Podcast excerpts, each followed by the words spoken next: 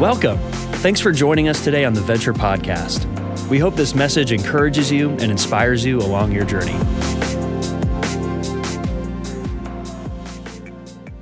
Well, good morning, Venture.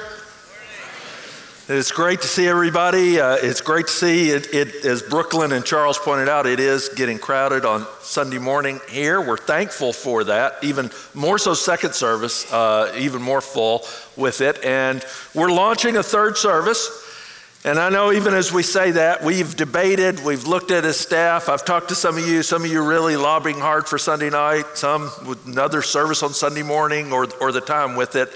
Um, really, as we prayed through it, looked at it, you know, a number of factors with it.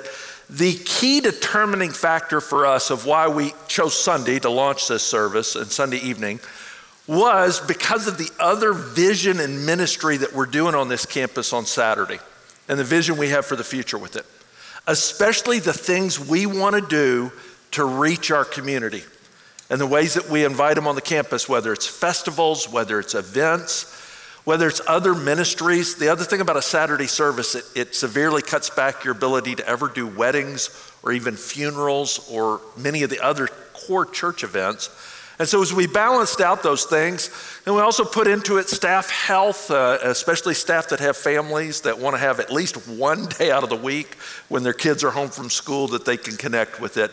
We, we factored all those things in, and we really believe this Sunday evening at four o'clock. It's a great time to be able to come. You can have the full weekend and come at four o'clock. And then the post service community time, we really want to invest in that because we feel like as a church, we just need more hangout time together. We, we feel like it needs to be more than just coming to a campus and you go to a service, then try to get to your car. To be able to come to a service and then stop and have a meal, and the kids are playing, and you get some connection, and maybe be a life group together. And I, for one, have really been pushing hard that Sunday night football needs to be a part of that activity because we have to have our priorities straight here, folks, okay? And, and in all of this, just a time to be able to connect together and then end early enough that somebody that's got to make the turn, if it's a family with Monday morning coming, we can make that turn in preparation for the rest of the week. We'll let you know more about this. It's coming September 24th. Would love for you to be a part, love for you to come check it out. And talk to somebody that you know, because there's some people that, man, Sunday morning doesn't work for them. Maybe this service would be the perfect time for that. Hey, there's so much going on. Uh, this is the time of year you got to pay attention. Make sure you're online, you're looking at what's going on out there. And today we're going to finish out the book of James. I know, some of you are like, yeah, we've been in it for a while, but I think it's been a worthy study because it's just so direct to the issues in our life.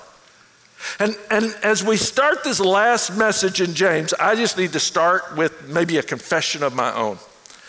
I really do some dumb things sometimes on a more consistent basis than maybe I like to admit. I, will give you a prime example. This week, Monday morning, I was scheduled for a really early flight, 5:30 flight, 5:30 a.m. To fly down to Phoenix, I had to get uh, one of my children home. He was there in summer school, and so needed to get a car. So I had an early flight it was Southwest, so I checked in the day before, 5:30 a.m.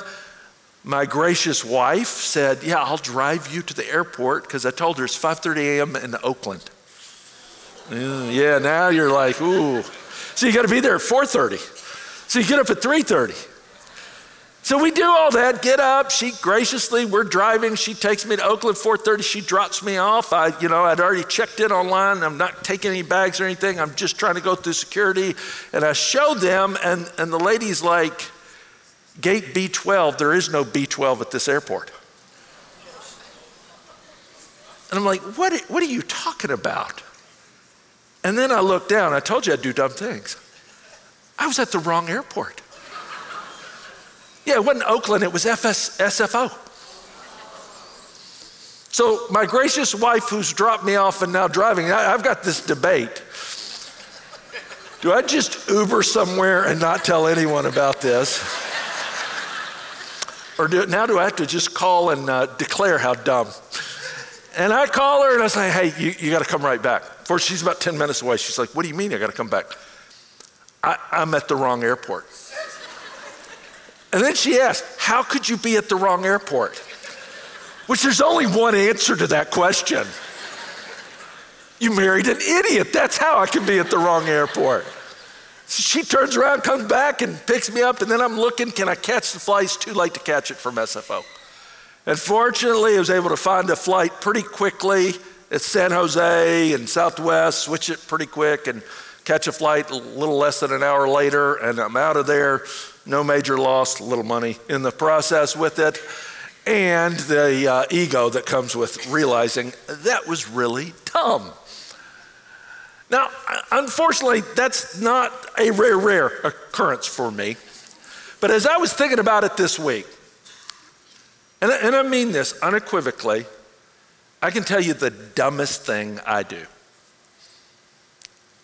The dumbest thing I do is I don't pray enough. Now, as I say that, I'm not saying I don't pray at all. I pray every day. It's part of my daily Bible reading. Prayer is a part of that. But I'm telling you, the more I study prayer, the more I look at what the Bible promises about prayer, the more I've experienced in my own life through prayer, the more I realize the access we have in prayer, that the God of this universe actually gives us an audience, actually is moved through our prayers. The opportunity we have through prayer to not pray more is literally the dumbest thing I do. Now, I, I'm going to just reason I might not be alone in that. And that's why I love this final passage we have in James. And I love that it comes from James. Because it's not just what he wrote, it's what he practiced. Eusebius, the church father, tells us that James had a nickname in the church.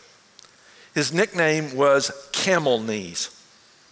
You ever seen a camel? You know, those camels got that, those knotty knees with that? That's what they called James.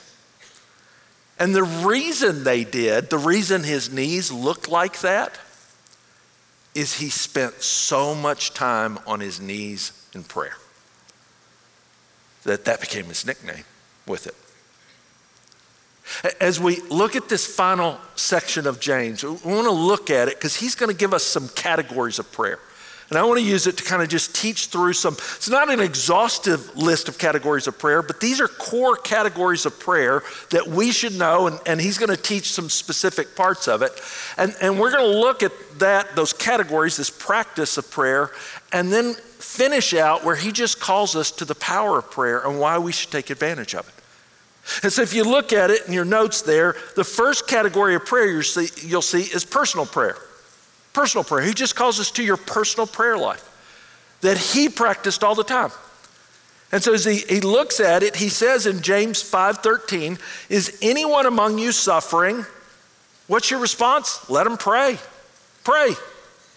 Then he flips it around. If is anyone cheerful, let him sing praise.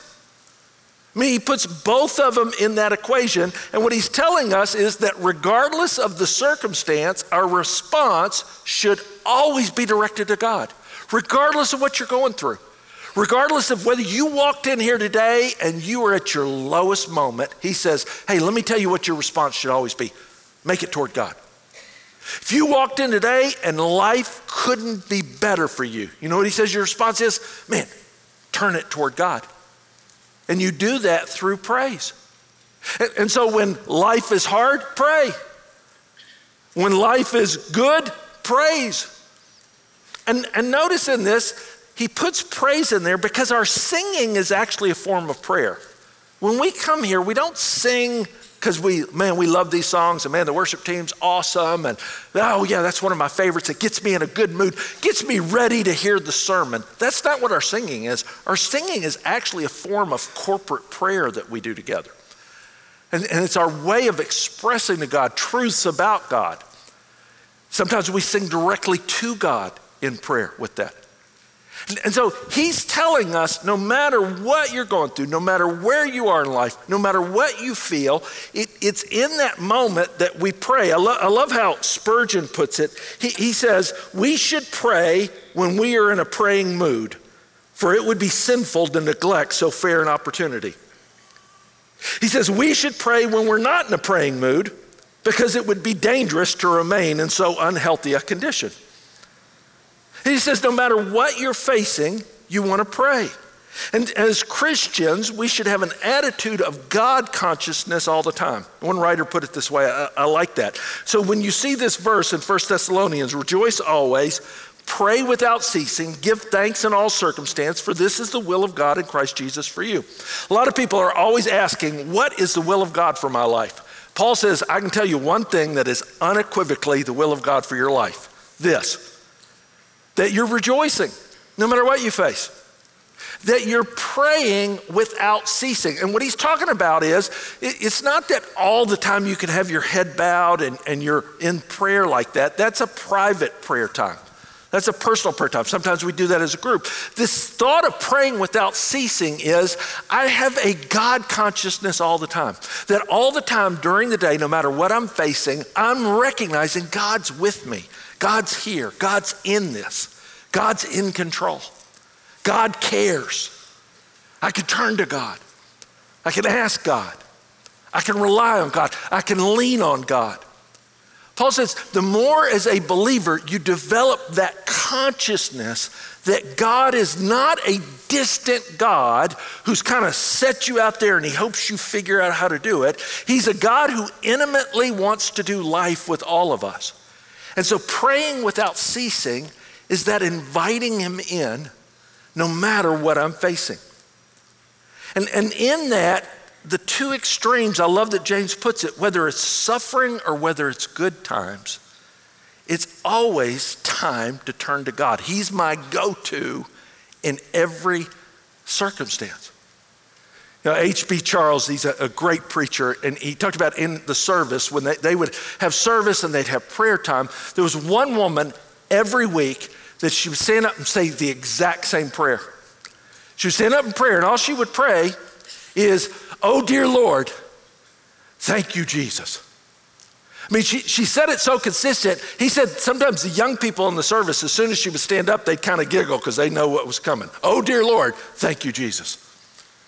Finally, somebody asked her, they said, Why do you always pray that? And she said, Actually, I'm just combining the two prayers I pray all the time. She said, I'm a single mom, I live in a tough neighborhood. And sometimes at night, you can hear the bullets. And I'll grab my baby daughter and we lay on the floor and I just cry out, Oh, dear Lord. And when morning comes, when I see that morning light, I always say, Thank you, Jesus. Said every day when I put her on the bus and I don't know what she's going to face and she's headed off, I always pray, Oh, dear Lord.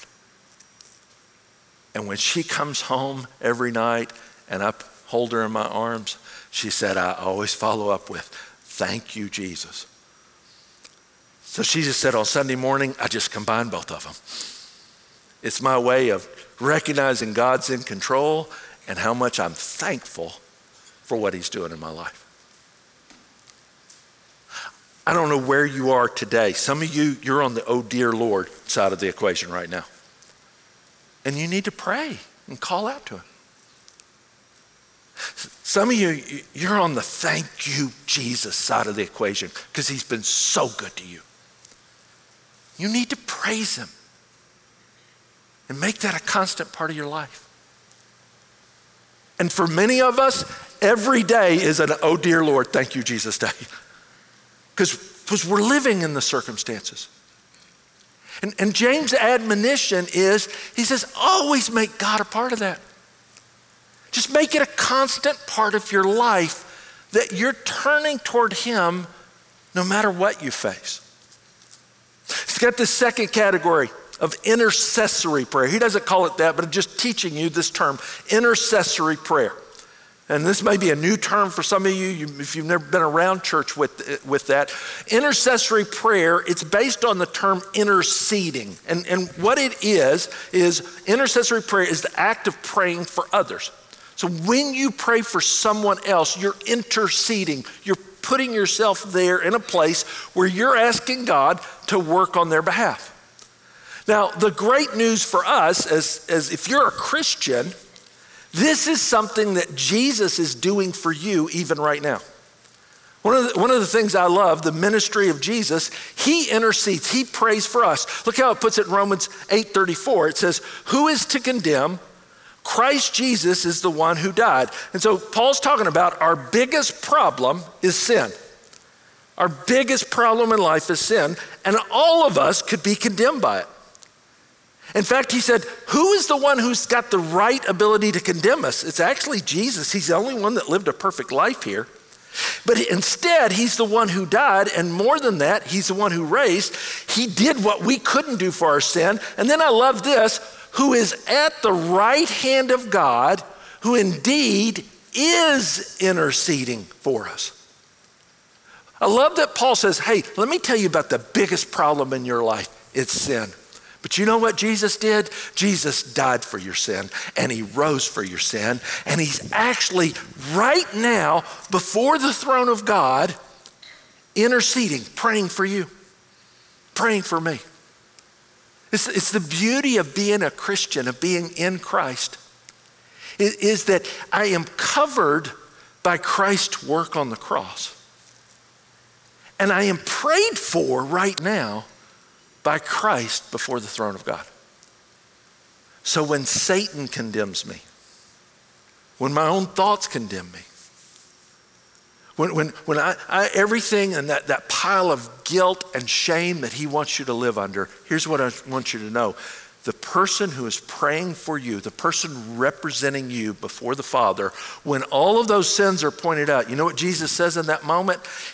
He says to the Father, Oh, I paid for those. She's covered. He's covered.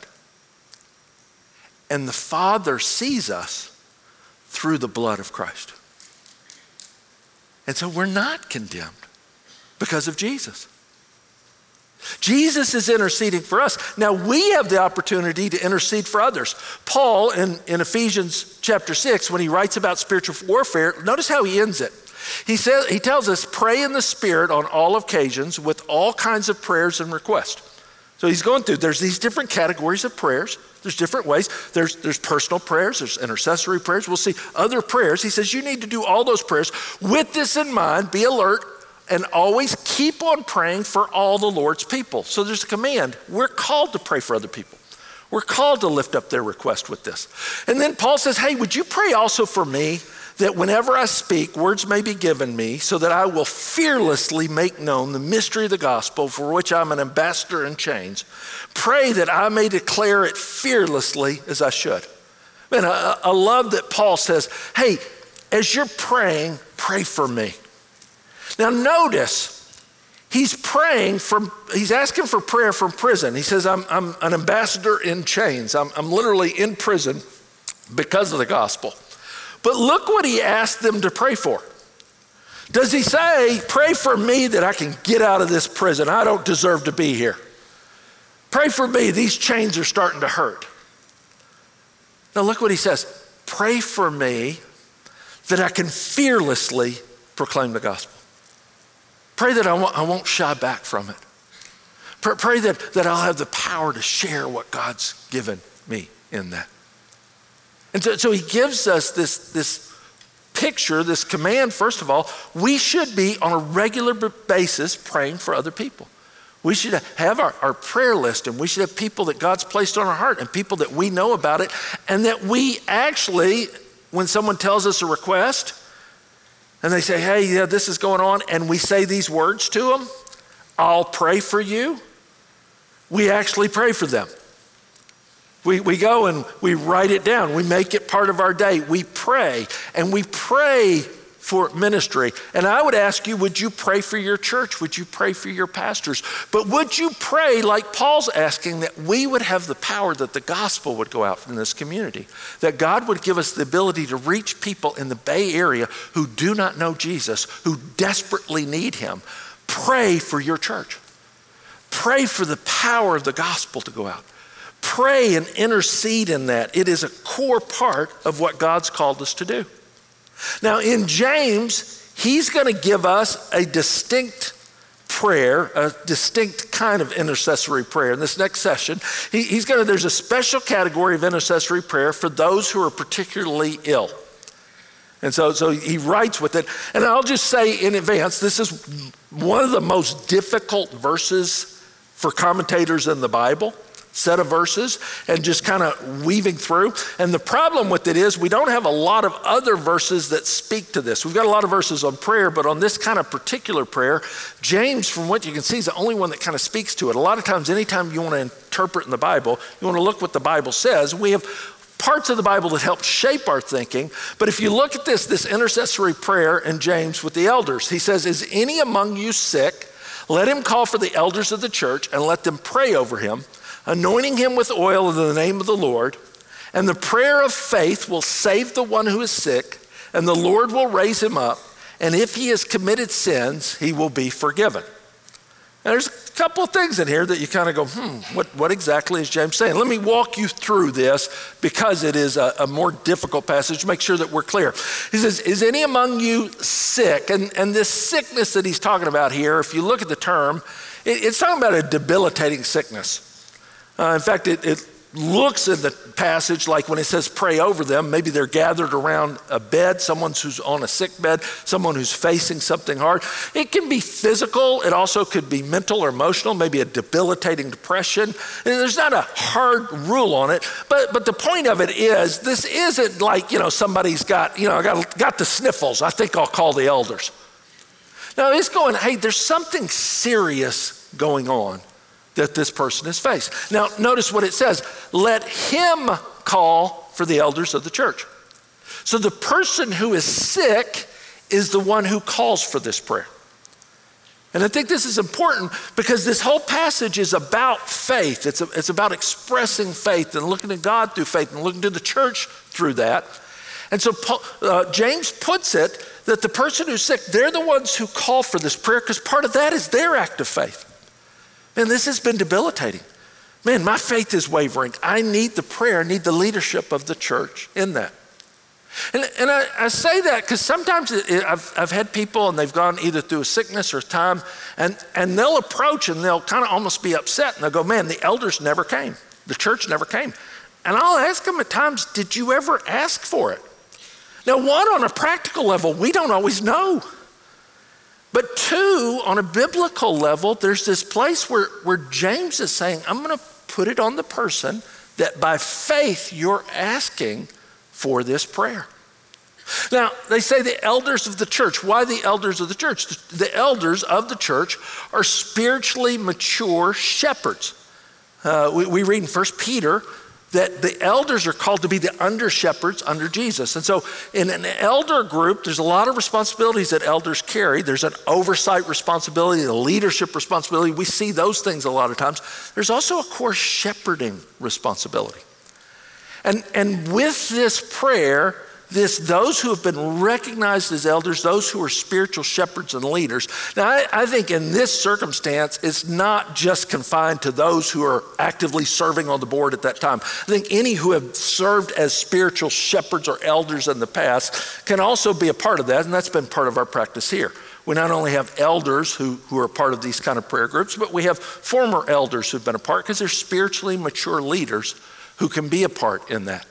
And so these leaders are called, and he says, Come and pray over them, anointing them with oil in the name of the Lord. And so you go, what, What's up with the oil? And there's commentators and questions around that. Now, the Roman Catholic Church has used this passage to, to create the doctrine of extreme unction, the, the final anointing uh, of that with that. We don't believe that. And in fact, they do that before someone's dying. James is actually doing this so someone can be raised up again. And so I don't think that passage supports this. As you look at the oil, there's nothing magical about the oil in of itself. He doesn't even prescribe what kind of oil. Uh, it's been done olive oil or mineral oil. And In fact, a couple of different things on the interpretation around this. The oil could be either symbolic, it's a symbol of this act of faith with it. It also could be, especially in that time period, it was medicinal. Um, you read through scripture, a lot of times when someone was injured, they were anointed with oil. Oil was a medicinal use at that time. I think it's, it's both, actually. I think it's both symbolic and there's a medicinal. And I think it's a great way of pointing out with this that praying in faith doesn't mean that we're against medicine. We never come and, oh, we're going to pray over something. Since we're praying out of faith, you don't need to see a doctor. You don't need to get medicine. Guys, scripture never teaches that. I, hear me, I think all medicine is a gift from a healing God who's given us the ability to discover more about the body and given us the ability to have medicine. And so you always want to put these two hand in hand. When you say, oh, don't go see a doctor, we're just going to pray this way, you're saying in that moment, I'm declaring how God must heal you. As opposed to putting yourself before the sovereignty of God and going, God, I don't care if you choose to heal miraculously in this moment, if you choose to heal through surgery, if you choose to heal through medicine. We are praying and looking to you. And so the elders come and they anoint with oil as this, this symbol of faith, but also recognizing it's always in partnership with what we've discovered through medicine. And so we trust in that. Now, here's where we get to the really hard part of it. Look, look at this line. And the prayer of faith will save the one who is sick, and the Lord will raise him up. This is where it gets difficult. It, it would, James would have so helped us if he just used the word may. Prayer of faith may save the one who's sick, may raise them up. But he doesn't. He doesn't. And so commentators kind of have gone in two different camps on this. You've got some, or there's two extremes that you can see, and then there's some in the middle. That, that one extreme, and, and again, it's people I respect. I mean, John Calvin was very staunch that this verse only applied to the New Testament and the apostolic age. He said there was distinct miracles of that time that we don't have in this time, and so he's writing to the apostles and, and that. I, I like Calvin, he's smarter than me. And, and I agree with him on a, a lot of things, not on this. There's nothing in this passage that says it's limited to that time period. I think James would give some indicator to us with that. Flip side of it are those who would use this passage, and, and you kind of hear it with faith healers that if you have enough faith, and all as long as you have enough faith, then the person has to be saved and they will be raised up. And so they kind of they put it, and then when the person is not healed, then oh, I guess they didn't have enough faith, which is just awful. It's awful teaching, folks. Because here, here's what you do these poor people who desperately need healing, and they've come to someone out of desperation, and then if it doesn't work, they've got to walk away not only not healed, but told they didn't have enough faith in the process. That is not what James is teaching. Okay? I mean, if anything, here, here's the one thing that you notice the people praying in the passage is not the person who's sick, it's the elders, it's the leaders. So if there's a breakdown in faith, it was a breakdown in the leadership. So a faith healer who tells someone that they didn't get healed because they didn't have enough faith, you can look at them and say, well, then you're the one that didn't have enough faith because you were supposed to have it for them. Here's what the passage, I think, as we walk through this, we go, okay, how do we find the balance in that? On one side of it, I don't want to take a passage that makes us uncomfortable and just go, well, that was just apostolic time and we don't deal with it now. I, I, I think that is kind of a cop out. The flip side of it, we need to recognize that, and I've been there, I have prayed over people, and not everyone is healed on this side of eternity. And I say that because I recognize that the greatest healing to come will be in eternity for all of us emotionally, physically, spiritually, when we're in the presence of Jesus. But this side of eternity, even in Scripture, there's places where they pray and God says no. Paul said he left his friend Trophimus that was traveling with him, his partner. He, he writes Timothy, he says, Trophimus couldn't come with me because he was so sick. And obviously, Paul prayed over him, but he had to leave him because he was still sick. Epaphroditus was almost sick unto death. Paul, three times, Paul prayed that he would be healed of this thorn in the flesh. And three times God said, No. That, that I've got a different plan for you with this thorn in the flesh, Paul. So you can't just relegate it to, oh, if someone just had enough faith. Guys, I think Paul had as much faith as anybody walking the planet. And God said no at times. So, how do we balance this? This the prayer of faith will save, because he makes a definite case with this. And, and uh, the writer that I really helped me probably the most in it is John Piper. And I, I, like Piper has an honesty about him that he, he doesn't want to be scared of the miraculous, of, hey, when God does these things, we need to be open to what he's doing in it, but let's approach this in a very reasonable way. And, and Piper came to, and I, I think it is the case, I think both this prayer of faith is a very distinct kind of prayer. I think it's a prayer of faith that God gives to elders in that moment. And He doesn't always give it every time they come. I think both the prayer of faith and the healing that always comes from it both of them are a gift from God, a supernatural, a miraculous gift from God in prayer. And as elders, as pastors, we don't have the ability to control them. We can't like do it the right way. If we do it just the right way, this is going to be the time we get the prayer of faith and it's healing. We have to come by faith and humility and pray by faith every time, trusting that God, you have a sovereign purpose and plan but we are asking in this moment, to the point we are anointing in this moment, we are praying in this moment that you would give us this prayer of faith that leads to a healing that comes out of it. And I'm telling you, you may be here a little skeptical. There are stories and stories and stories of so many who were healed out of times like that. And it's not these big productions you see, it's not done on a stage. It's just where God shows up through that prayer of faith and the healing that comes. There's stories and stories and stories of people who prayed in faith and God then chose to heal them medically. And I give him no less praise for that. And there are stories where we pray and God has chosen that in his sovereignty, he has another plan. And we don't understand, but he's still glorified through it. But we never stop praying. Guys, this is one of those passages, it's, it's kind of a, those mystery passages where, as a pastor, for, as elders, as leaders, all of us, we kind of have to come open handed and go, God, I don't exactly know how you do this here. In fact, we wrestle with how to understand and apply this here. But we come to you in faith because we know that you are powerful and we trust that you are good.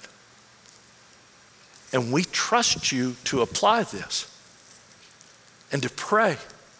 And so we do this as elders. If, if you know someone and, and, there's a sickness, they're called in that. And notice this last part here when they're called, if they've committed sins, they'll be forgiven. It's not that the elders have the power to forgive sins.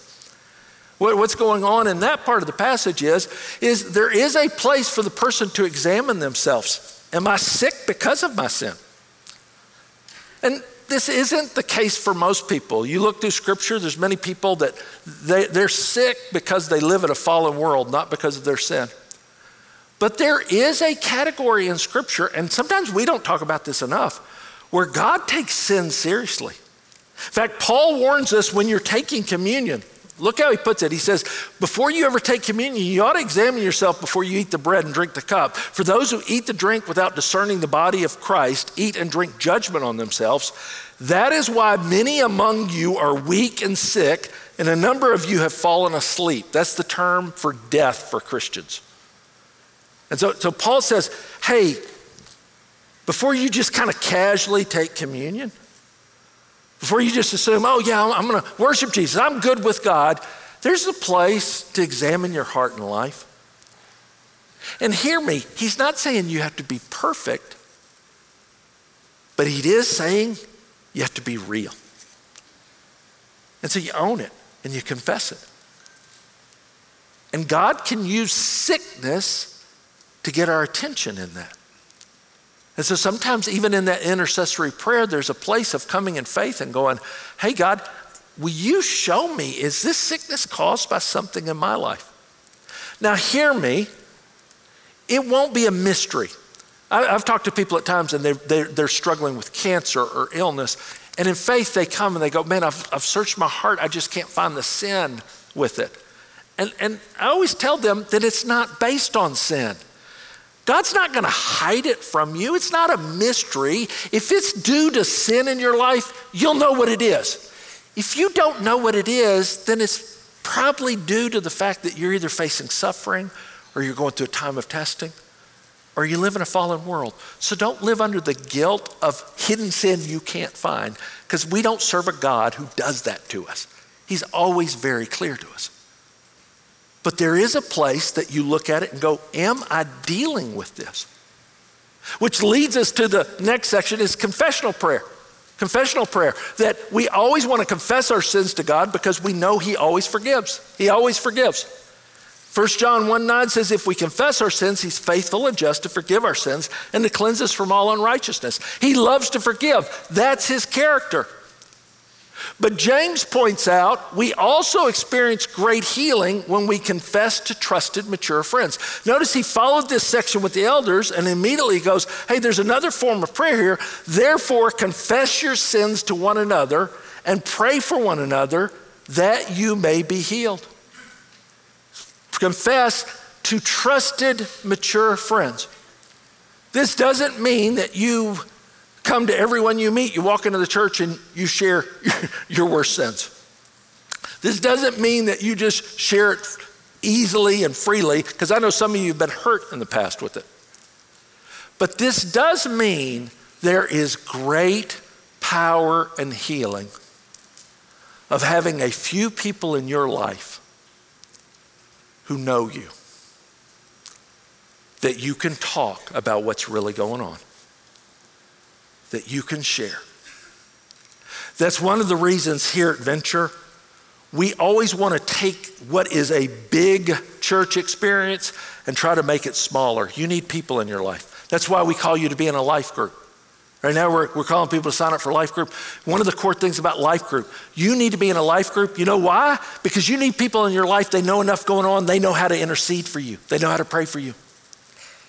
You need to be in a life group so that you know people well enough that there may be one and two in that group that, man, when you're really struggling, maybe it's a sin that you're struggling with, maybe it's something that you're having a hard time in your life, you can pull them aside and you can talk to them and you can actually confess to them and feel the healing that comes. Out of, out of instead of living in the shame and in the dark of it, I, I like this one line that, that one writer said when it came to confessional prayer. Duncan Campbell says, Do not expect God to cover what you're not willing to uncover. Don't live in this, oh man, God's going to cover everything if you're not willing to be honest and open and live in the light of that. There's one last category. If you jump down, I, I call it prodigal prayer. I call it prodigal prayer. And I use that term from Jesus' story about the prodigal son.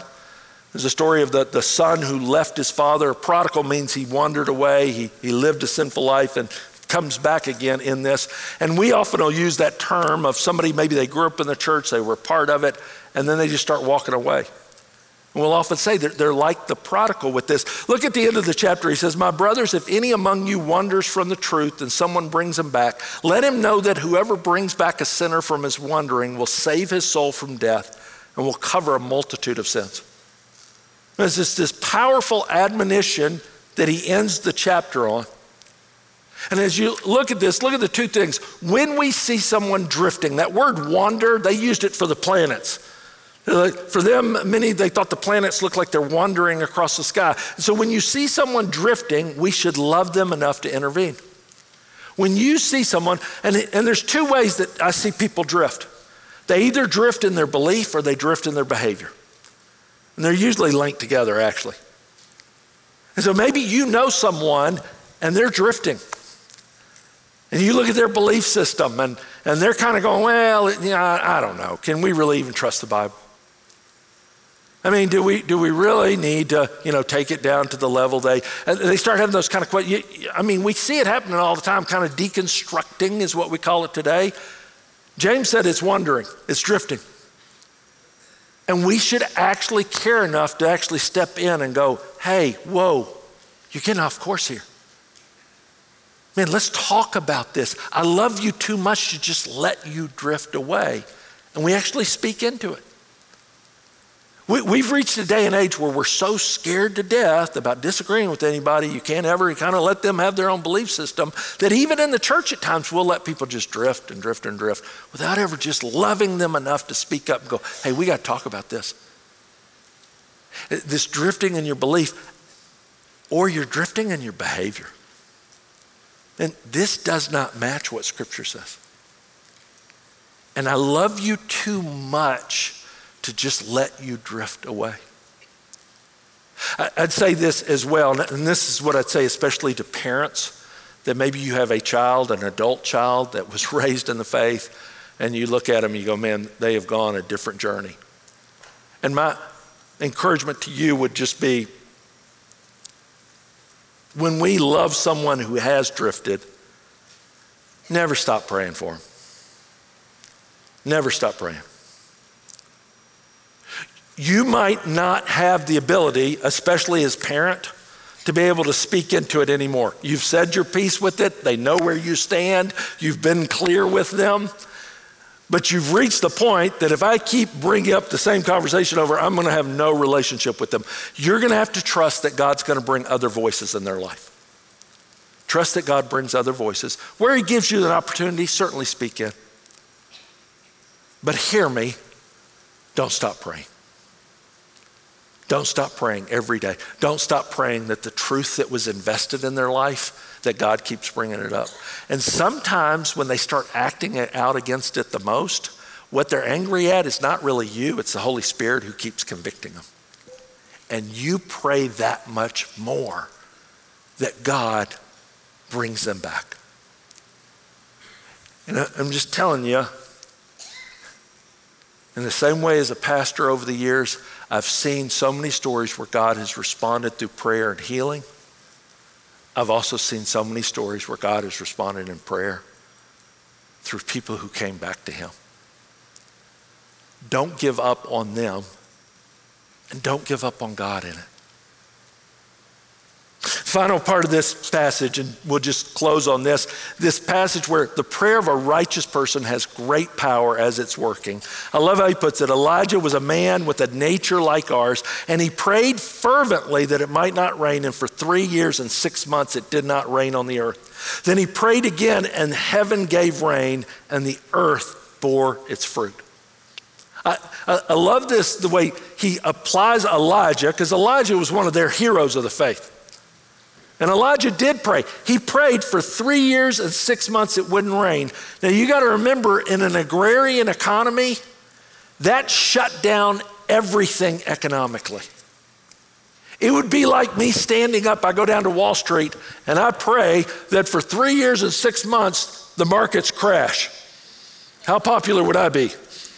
With none of you, by the way, either. And, and for three years and six months, God, who's trying to get the attention of a nation that's walked away from him. I love how it said Elijah prayed fervently. If you look in the Greek, it actually says he prayed praying. It just meant he just kept praying. He didn't do this thing where, oh, God's going to do his thing. God's already declared it. I don't really have to worry about it. I'm just going to let God do his thing. No, he knew that God said, I answer prayer. I work through prayer. You're my man for the job. And so I'm looking to you. And Elijah took the responsibility and he prayed praying. He prayed fervently. He didn't give up on it. But I love how James puts it. He says, Yep, but he was just a man with a nature like ours. When he wasn't a superhero, he's just a man. And so as you look at this, powerful prayer is unleashed through people who are right with God. He says there's a righteousness that we have to have. If you look in Hebrews, that righteousness comes from Christ, but it's also a righteousness of how we're living. Psalm 66 says, If I had cherished sin in my heart, the Lord would not have listened to me. One of the things Elijah did is he didn't hold on to sin in his life. And so he lived a righteous life, not a perfect life, but he chose to be right before God. And I would just say this nothing will sap the power of your prayers more than sin that you keep holding on into your life. And so, this power that you want to see unleashed, if you want to see God unleashed through prayer, one of the core things we have to be serious about is the sin in our life and go, God, that's why we confess our sins. That's why we confess to each other. I love, though, as he puts it, powerful prayer is not based on being a powerful person. Elijah was a man just like us, but on trusting a powerful God. It's not because you're the pastor or you're even an elder or you're a leader or anything else. He just says, This is available to any one of us. And you may look at me and go, Tim, I barely know how to pray. Tim, I never get the words out right. Tim, I'm a brand new Christian in this. Tim, I've had so many struggles in my life. Uh, hear me. People who are honest before God, it doesn't matter where you are in your journey, that you go, God, I am not a perfect person, but I'm going to live my life in confession right before you. And I'm going to trust that powerful prayers can come through a normal person like me because you are a powerful God. And when you make these kind of promises, I'm actually going to take you at your word. I, I, would challenge you with all that Scripture promises. One of the dumbest things we can do in our life is neglect prayer. And so I, I would challenge you man, are you personally praying every day in the good times and the bad times? Are you confessionally praying and asking God to, to forgive your sins and confessing to others so they can pray for you in that? Are you interceding for others? Or maybe you need someone to intercede for you and you call for that. You know, on August 30th will be our next night of prayer. We'll have a night of prayer where we'll come together and we'll pray corporately. We'll walk through di- different forms. We'll have elders who are there. So if maybe you need prayer with elders, we always have them available in that. I'd encourage you, mark your calendar. That might be a great night for you if you want to grow in your prayer to come pray with us in this. But hear me. These are powerful promises given to ordinary people like you and me because we serve a powerful God. And He has chosen to unleash His power through prayer. Don't squander it. Don't neglect it. Don't lose out on the most powerful opportunity that all of us, as ordinary people who follow Jesus Christ, have every single day. Let's pray. Father, I come before you. I thank you. I thank you for James. I thank you for the power of this passage because he's a man who lived his life on his knees before you. Lord, I, I pray for us as a church. I pray for our staff. I pray for me. I pray that we would turn to you fervently in prayer and recognize what you want to unleash. Lord, you, you've laid on our heart a vision and a passion for this valley. You've laid on our heart a mission that, frankly, we can't deliver. We can't reach the Bay Area. We, we look at what's going on, it is so beyond us. But you can. And so, Lord, I pray in humility we would recognize this will never happen apart from power that comes through prayer. Lord, I pray for people who need prayer in their life right now in this room. I pray for those who are struggling with sickness. I pray for those who are there in that, oh Lord, moment right now. I pray that they would know that you are near.